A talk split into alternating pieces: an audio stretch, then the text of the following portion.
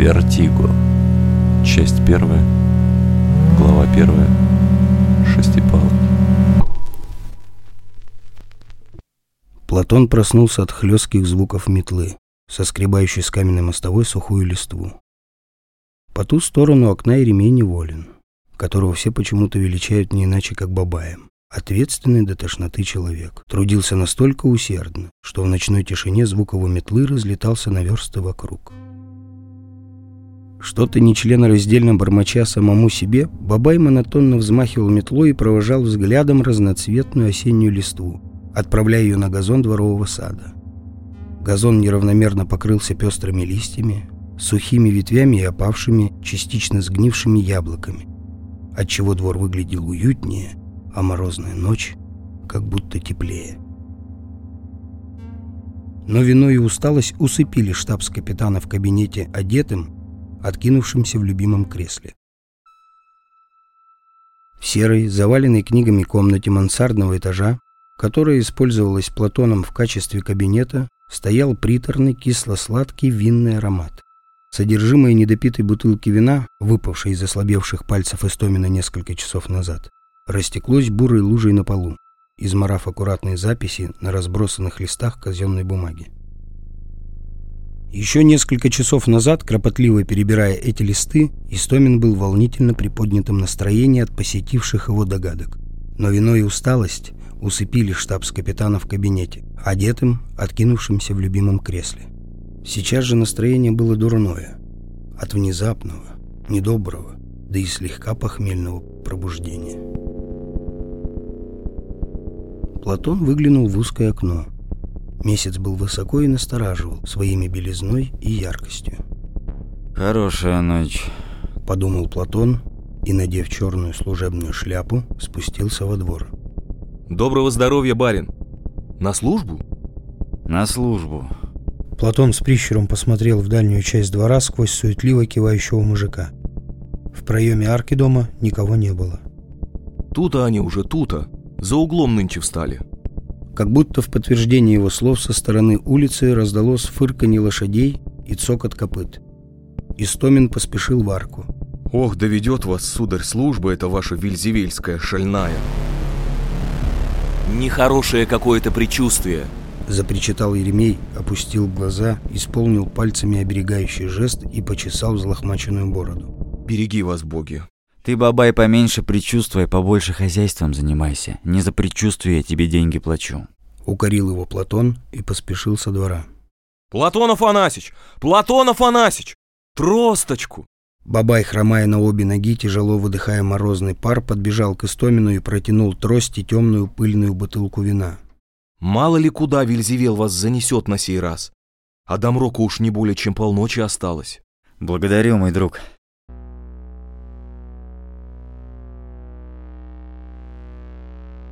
Ночь была светлой, безветренной и прохладной. Луна и газовые фонари освещали улицы достаточно, чтобы от зоркого глаза Истомина не скрылся ни один субъект. Знавшие Платона люди рассказывали, что и в кромешной темноте этот человек способен видеть не хуже кошки. Также ходили слухи о других его уникальных, порой даже мистических способностях – что Истомину никогда не бывает холодно, что ему достаточно одного часа сна в сутки для полноценного обретения бодрости, отдохнувшего состояния тела и свежести ума, что, глядя в глаза собеседнику, он гораздо не только предугадать ход его мыслей, но даже безошибочно определить его замыслы и планы. Экипаж, запряженный четверкой темно-гнедой масти, выжидал посреди узкого переулка неподалеку от дома Платона. Нечастые прохожие сторонились зловещей кареты а минув ее, тревожно оглядывались. Истомин забрался в кузов, не взглянув на находившегося в ней человека. Экипаж рывком тронулся с места и шумно покатил по мощенным гладким камнем улицам. У старого моста видели злословившего лиходея.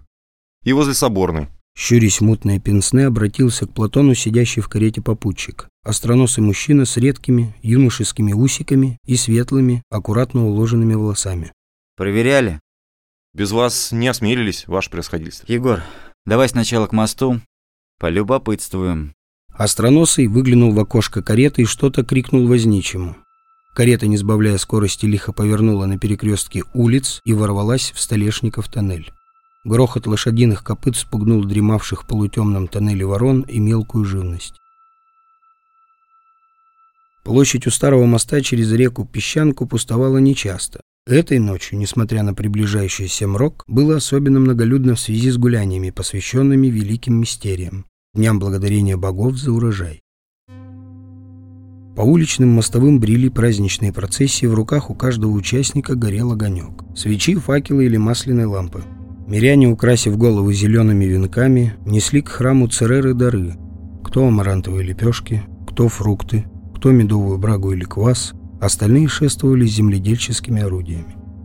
Люди улыбались друг другу. Многие прикасались левой рукой к груди встречных знакомых в знак чрезвычайного расположения и эмпатии. На гранитном парапете набережной шумно веселились молодые люди в военных сюртуках. Мимо прогуливались барышни в длинных, красно-черных, расшитых диковинными узорами платьях. Некоторые из них крутили в руках зонтики, словно собирался дождь или слепило яркое солнце хотя ни того, ни другого решительно не происходило. Иные же кокетливо обмахивались тонкими длинными азиатскими веерами. На площади перед памятником черному всаднику, имя которого после потопа позабылось, нарядные люди водили хороводы. Другие, сидя на старых камнях, пели заунывные мантры во славу богам. Юный художник, прислонившись спиной к балясине старого моста, небрежно зарисовывал вполне обыденную идиллию. На гранитном постаменте памятников восседал старец в лохмотьях и что-то выкрикивал прогуливающимся своим скрипучим сухим голосом. Вокруг старика собралась пестрая толпа слушателей. Кто-то следил за эмоциональной речью оратора, легкомысленно посмеиваясь. Кто-то осуждающий ворча, иные вдумчиво вслушиваясь и одобрительно кивая. Большинству же людей не было абсолютно никакого дела до его эмоциональной проповеди. Они пришли к старому мосту праздновать. Карета остановилась в переулке, ведущем на площадь. Дальше Платон и Егор отправились пешком, пробираясь через шумящую толпу. Перед их глазами проплывали чьи-то открытые рты, гримасы, маски, цветы, снопы разноцветных колосьев и мерцающие зеленоватым огнем лампы. Морозный воздух клубился и парил над возбужденной, разгоряченной толпой. Витающий в нем сладкий аромат браги слился с тысячами других запахов в одурманивающую сознание какофонию. Строгая, темная униформа двух человек, стремящихся против потока остальных людей, выглядела неуместно среди ярких, разноцветных одеяний празднующих, словно контрастировала с самой атмосферой всеобщего ликования и свободы. Толпа проглотила Истомина и Муханова, увлекла их в разные стороны, затем, переварив, выплюнула в центре площади напротив монумента, в это время суток выглядевшего еще более загадочно и несколько зловеще. Платон отошел к обособленной группе пестрых людей, поющих мантры. Их гибкие тела пластично извивались в одном им ведомом ритме. Поглощенные своим изысканным танцем, они не обратили на солдата ни малейшего внимания. Егор, надвинув на брови свою черную треугольную шляпу, в несколько уверенных шагов преодолел расстояние до памятника, грубо растолкал кружок ближайших проповеднику слушателей и, встав у основания постамента, схватил старца за бороду. Именем Цезаря Российского и царя-царей всея Гордарии имею честь арестовать вас за сумасбродные речи и распространение лживых, порочащих достоинства государя слухов. Прошу проследовать под моим конвоированием к экипажу. Махнул Егор рукой в неопределенном направлении. Вы будете подвергнуты всестороннему допросу с чрезвычайным пристрастием. Кружок почитателей стариковской словесности незамедлительно поредел, распавшись на группы разной величины, увлекаемый разнонаправленными потоками празднующих. Оратор не выказал никакого сопротивления аресту и покорно спустился с подножия статуи к офицеру. «Впредь воздерживайтесь от излишней помпезности, сударь. Она столь же вредна нашему делу, сколь и нелепа». Зло, озираясь по сторонам, обратился к Муханову подошедший Платон. «Доводится мне, вы время от времени забываете меру секретности нашей службы. Чрезмерная распространенность сведений о ловле тайной службы умалишенных может немало скомпрометировать нашу деятельность в глазах общества, если вовсе не превратят ее в посмешище. Тем паче, никто и помыслить не должен о том, что государевы служащие учиняют допросы душевно больным. Досадно, что вы вынуждаете меня попрекать вас подобными банальностями. Егор не посмел возразить штабс-капитану. Смутившись, он лишь коротким кивком подтвердил намерение впредь воздерживаться от подобного и вернулся к старцу, который с явным удовольствием внимал сердитой речи Истомина. Толчок в спину направил арестанта навстречу потоку мирян, несущих дары к храму. Конвоиры последовали за ним. Толпа вмиг захватила старика и понесла с собой. Платон с Егором едва успевали отслеживать его дрейф. Праздничный гвалт и шумиха снова окружили их со всех сторон, утопили в своем приторно-эмоциональном кураже. Вновь карнавал в настроений, запахов и огней. Вновь бурный поток швырнул их в стороны друг от друга, вопреки их отчаянному сопротивлению. Вновь мир поплыл у них перед глазами. И старик пропал. Егор в суматохе мотал головой, сились рассмотреть в беснующейся толпе лохмотья стариковских одеяний. Но тщетно. Платон рывком вырвал его из водоворота празднества и потащил в сторону кареты, по возможности минуя наиболее экспрессивные группы гуляк. За время отсутствия офицеров в переулке прибавилось людей. Поспешили по домам, уставшие от веселья. Обалдевший от браги кудрявый розовощекий юноша присел отдохнуть у черного экипажа, перекинувшись с возницей парой приветливых слов. Но при виде приближающихся к карете двух мрачных служивых предпочел проследовать на отдых в другое место – Офицеры же, недобро обижав взглядом остановившихся зевак, ни слова не говоря возничему скрылись в карете. В салоне экипажа, глупо улыбаясь, их ожидал старик. Это обстоятельство нисколько не смутило Платона, вдоволь повидавшего на службе незаурядности и фортелей, выкинутых арестантами, но чрезвычайно потрясло Егора. Находясь под впечатлением от выходки редкого в своей законопослушности арестанта, фельдфебель Муханов вопреки обыкновению не проронил ни слова до самого штаба, воздержался от едких комментариев при сопровождении старца в допросный зал и стыдливо молчал во время изложения Платоном обстоятельств задержания душевнобольного писарю. «Егор, язык проглотил, что ли? Допроси старика, я послушаю». Велел Платон и встал в темном углу кабинета, с интересом рассматривая черты лица арестанта. Его грубые глубокие морщины, прорезавшиеся через худощавое скуластое лицо, его густые, опаленные солнцем и годами волосы и брови, его слегка раскосые, как у Айна, прищуренные маленькие глаза, его лукавую хмылку, вовсе не напоминающую улыбку умалишенного, скорее хитреца. «Ну, говорят, ты к смуте подстрекал, к бесчинствам. Про царя Петра гадостно распространялся». Начал Егор, обращаясь к старику. «Чего молчишь?» На площади Эки говорливый был. Оратор. Словно на форуме выступал. Хм, не меньше. А чего мне с покойником разговоры вести? Почему же это с покойником? Как можешь видеть, вполне себе жив-здоров. Да и разве покойники допрос могут учинить? У них для этого ни дыхания нет, ни способности. Мертвяки на многое способны. Об этом просто мало кому ведомо. А ты жив-здоров до поры до времени. Ну так мы, благодаря хитрой задумке создателя, все не вечны. Уж не думаешь ли ты, хитрец, что подобной участи избежишь? Все умрем, спору нет. Тебе же уготована смерть скоропостижная и уже в самое ближайшее время. И когда же? Егор обернулся взглянуть на реакцию Платона. Лицо Истомина было абсолютно непроницаемым и холодным. «Коли у тебя верные сведения есть о будущем моем, может, поделишься?» «Когда?» Не знаю, когда. Ну вот. А ведь чуть было не убедил меня. Я уж волноваться стал, тревожиться. Вот темный вы, сударь. Глупый какой-то. Не могу я вам день и часть сообщить. Но покойник вы, тут сомнения нет.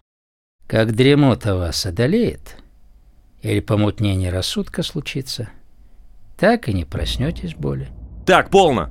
Мил человек, оскорбления я терпеть не стану. Прекращай эту басню и докладывай, что за поклеп про государя чинил. Сотни людей слышали, не отпирайся. Я ведь твою внезапную кончину не только предсказать могу, но и устроить. За подобное злословие эшафот или дыба. Правду я говорил, истинную правду, а не поклеп никакой. Помочь пытаюсь царю, потому и не сбежал от вас. Спасать его нужно. В опасности четвертый по счету царь Петр. Именно в этом теле душа государя зиждется. Остальные, как есть, пустышки. Четвертый, говоришь? И, и сколько же царей наших, по-твоему? Всего восемь. Доподлинно знаю, где три из них содержатся. Где остальные не ведаю, но думаю, в опасности они тоже. Если погибнут все восемь государей, война грядет чудовищная. Весь мир озарится алым и погрязнет во тьму, как во время мрока, когда ни одного светила на небосводе нет. Единицы останутся в живых после той войны, и озвереют они, и будут поедать друг друга живьем, и будут рвать на части младенцев, ослабевших из-за болезней и голода, и их кровью будут утолять постоянную невыносимую жажду. Звери и птицы превратятся в пыль, города в груды песка, моря в болото и топи. Положим, ты прав, ведун. Что ж ты предлагаешь делать для спасения, типун мне, целой своры наших государей. Фельдфебель подошел к старцу, наклонился и зло посмотрел ему в глаза через мутные стеклышки маленького пенсне.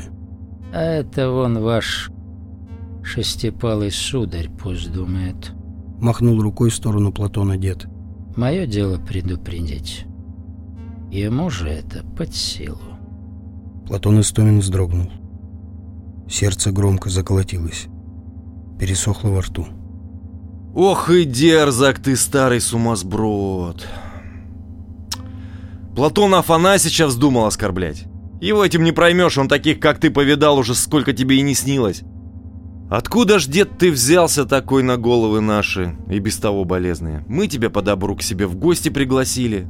Беседуем. А ты только оскорблениями сыплешь, да небылицы рассказываешь. Не знаешь, что ли, что извели мы всех шестипалых после потопа? Вырезали, так сказать, под корешок, чтобы не плодилась эта мерзость на земле наших отцов. И до остальной нечисти скоро доберемся. Не позволим ни человекам гадить в наших краях. Егор резко выпрямился, потрогал усики и, глянув на старика, хотел что-то добавить. Но, передумав, поторопился к капитану. Платон Афанасьевич, я сдаюсь.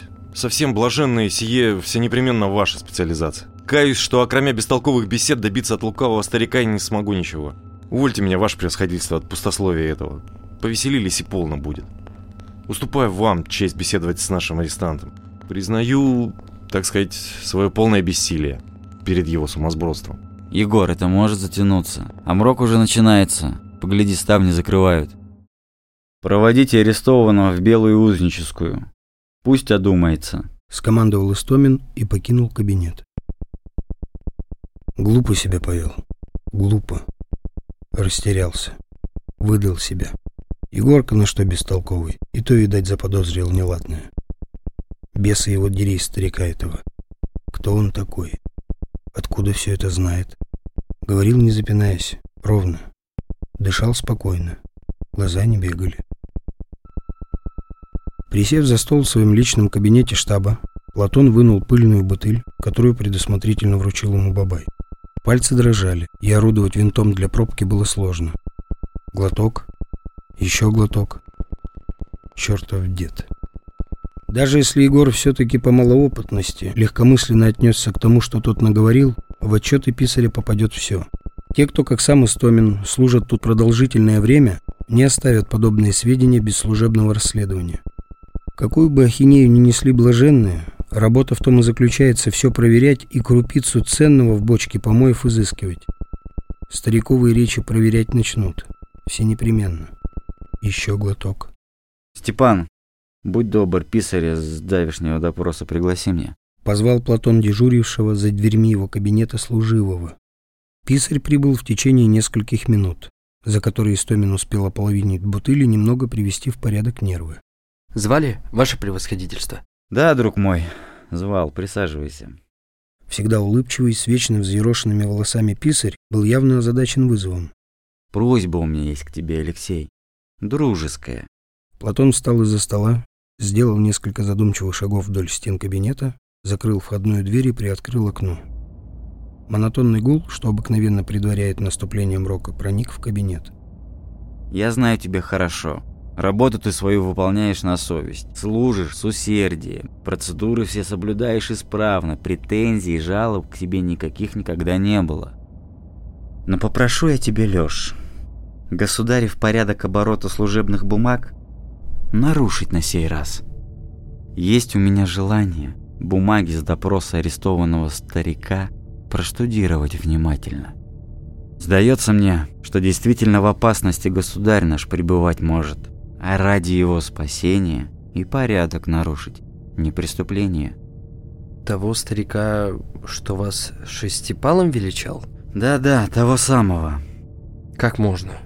Ваше превосходительство. Я же ведь отчет держать должен. Боюсь, спрос с меня будет. Спросят. Скажешь, штабс-капитан Истомин лично дело взял. А я уж тебя не подведу. Беспокоиться тебе не о чем. Ну, тогда это можно, Платон Афанасьевич. Я ведь как раз в канцелярию следовал допросные листы сдать. До мрока хотел успеть к семье. Благодарю тебя, мой друг. Кивнул капитан, принимая документы. Завтра после полудня верну тебе бумаги, и ты произведешь оформление, как положено. Ваше превосходительство, доставили лиходея с соборной площади. Желаете взглянуть? Тоже самобытный персонаж. Ворвавшийся в кабинет фельдфебеля Егор Муханов внезапно остановился на полпути к столу капитана, обескураженный присутствием в кабинете писаря, коему тут было не место. Егор имел привычку без стука залетать в кабинет Платона. Истомина это раздражало, но он не мог позволить себе повысить голос на человека по столь ничтожному по сути поводу. «Довольно с меня на сегодня». Платон быстро сложил допросные листы в стол, кивнул Алексею в знак окончания разговора. После чего медленно встал из-за стола, подошел к большому окну кабинета, вдохнул свежий морозный воздух и задумчиво посмотрел на осенний уличный полумрак. Писарь поднялся со стула, раскланялся и вышел. Расскажи кратко, что он там городил. Ознакомиться лично завтра будем, на свежую голову. Платон кивнул на стул, приглашая Егора присесть. Сказать по правде, я мало что понял. Что-то про человека-едов, что, мол, расплодились они по всему свету, силу набрали, что, мол, метки они на людях ставят. Что-то на вроде знаков рисуют, по которым другие человекоеды могут определить, какого, так сказать, качества мяса у человека и когда его скушать следует во имя исполнения их черных обрядов. Да уж, Егорка, веселая у нас служба. Ответил Платон и взглянул на недопитый бокал вина. Присоединяйся. Платон вынул из навесного шкафа еще один бокал и, наполнив его до краев, придвинул фельдфебелю. О чем еще наш новый гость повествовал? Да все одно к одному, мол, человекоеды эти проникли во все уголки метрополии. Во власть, в монастыри и церкви. Заправляют они, мол, везде, пользуясь тайными своими связями. Встречи у них проходят, о которых только избранным ведомо, где решения они свои принимают. Вельзевельские. Мрачные. Муханов нервно отпил вина, зачем-то огляделся по сторонам и, склонившись ближе к Истомину, сказал. «Да бесы с ними, с нелюдями этими. Я к вам с разговором шел. Не подумайте только, ваше превосходительство, что я трус. Или что я к службе нашей неспособный. Но... Тревожно мне. Посоветоваться с вами хотелось мне очень. Каюсь, мне на минуту не по себе как-то стало от лиходея этого. Ну, что у старого моста арестовали. От того, что он по своей воле в экипаж вернулся, хотя волен был бежать. От слов его странных. Не похож он, истинно сказать, на больного душой. Скорее, на затравленного. Как будто духи злые по пятам за ним бредут. И вот-вот сцапают. Сказал Егорка и рассеянно посмотрел на донышко опустевшего бокала. Ну полно тебе, Егор. Чувствую, это не лучший наш советник. Не надо близко к сердцу принимать все, что слышишь. Надо скрупулезно учитывать и разбираться. А то так самому недолго умом подвинуться. Выпей лучше. Да и спать отправляйся. Тревожно мне спать ложиться, Платон Афанасьевич. Не выходят из головы слова старика этого ненормального. Уже и гнал от себя мысли пугающие. Да все не выходит. Крутятся в голове и покоя мне не дают. И душа ноет, как будто знает, что правдивые то слова. Что не проснусь я, если сон меня сморит. Не замечал я за тобой, Егорка, раньше чувствительности такой. Ты на тайной государевой службе служишь, а не закатами любуешься. Нечего тут нюни распускать. То, что все к праотцам отправимся, то правда. Кому-то создатель длиннее жизнь отмерил, кому-то короче. Тут уж не до претензий. Пей давай. Жизнь, она не длиной своей цена, а поступками и делами. Ты отечеству своему служишь, государю. Это в первую очередь тебя заботить должно. Какую пользу в служении своем ты приносишь? А то, когда к богам на суд отправимся, это вопрос несущественный. Важнее, будет ли что сказать тебе в свою защиту на том судилище. Когда не нужны мы станем тут, тогда и призовут нас боги в иной мир. Да и кому ты верить вздумал? Старику какому-то болтливому. Если ты со слов каждой бабки пугаться станешь, друг мой, то разжалуют тебя вскоре. Попомни мои слова. Платон отодвинул в сторону опустевшую бутыль и полез в стол в поисках еще одной. Пл Платон Афанасьевич. Платон Афанасьевич. Это что же, бумаги давешнего допроса? А, не самые. Лёша принес по моей просьбе. Знакомиться хочу повнимательнее. Так не положено же, ваше происходительство. Егор побледнел и соскочил со стула, ошарашенно глядя на Истомина округлившимися глазами. А не в том ли дело, что шестипалым нарек вас, старик? Спросил Егор и невольно посмотрел на руки Платона. Ты что же это?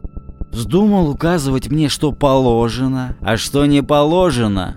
Рассверепел Истомин и угрожающе шагнул к фельдфебелю.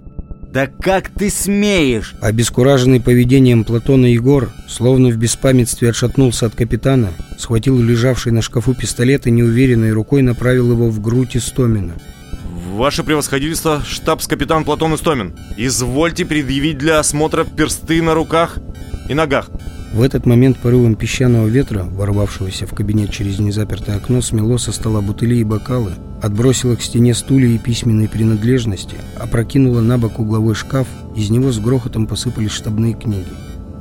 Платон в два прыжка подскочил к Егору, выхватил из его рук пистолет и ударом трости по голове опрокинул его на пол. Следующий порыв ветра разбил газовую лампу, и в кабинете стало темно. Платона швырнуло вглубь кабинета.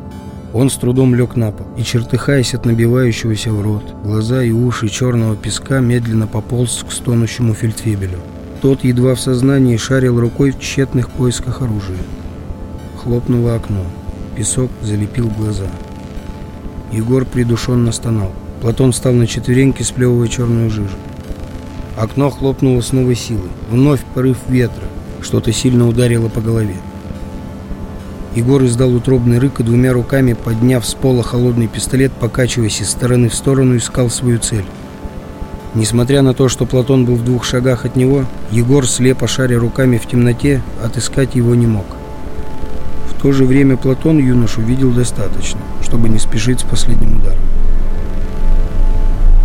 Он медленно вынул ремень, набросил на шею Муханова и туго затянул. Фельдфебель мычал и брыкался, но вскоре затих. Истомин, борясь с холодным ветром, дотащил тело фельдфебеля до окна, поднял на подоконник и столкнул вниз. За окном бесновалась черная песчаная буря и хохотали демоны. На мрачном небе не было ни одного светила.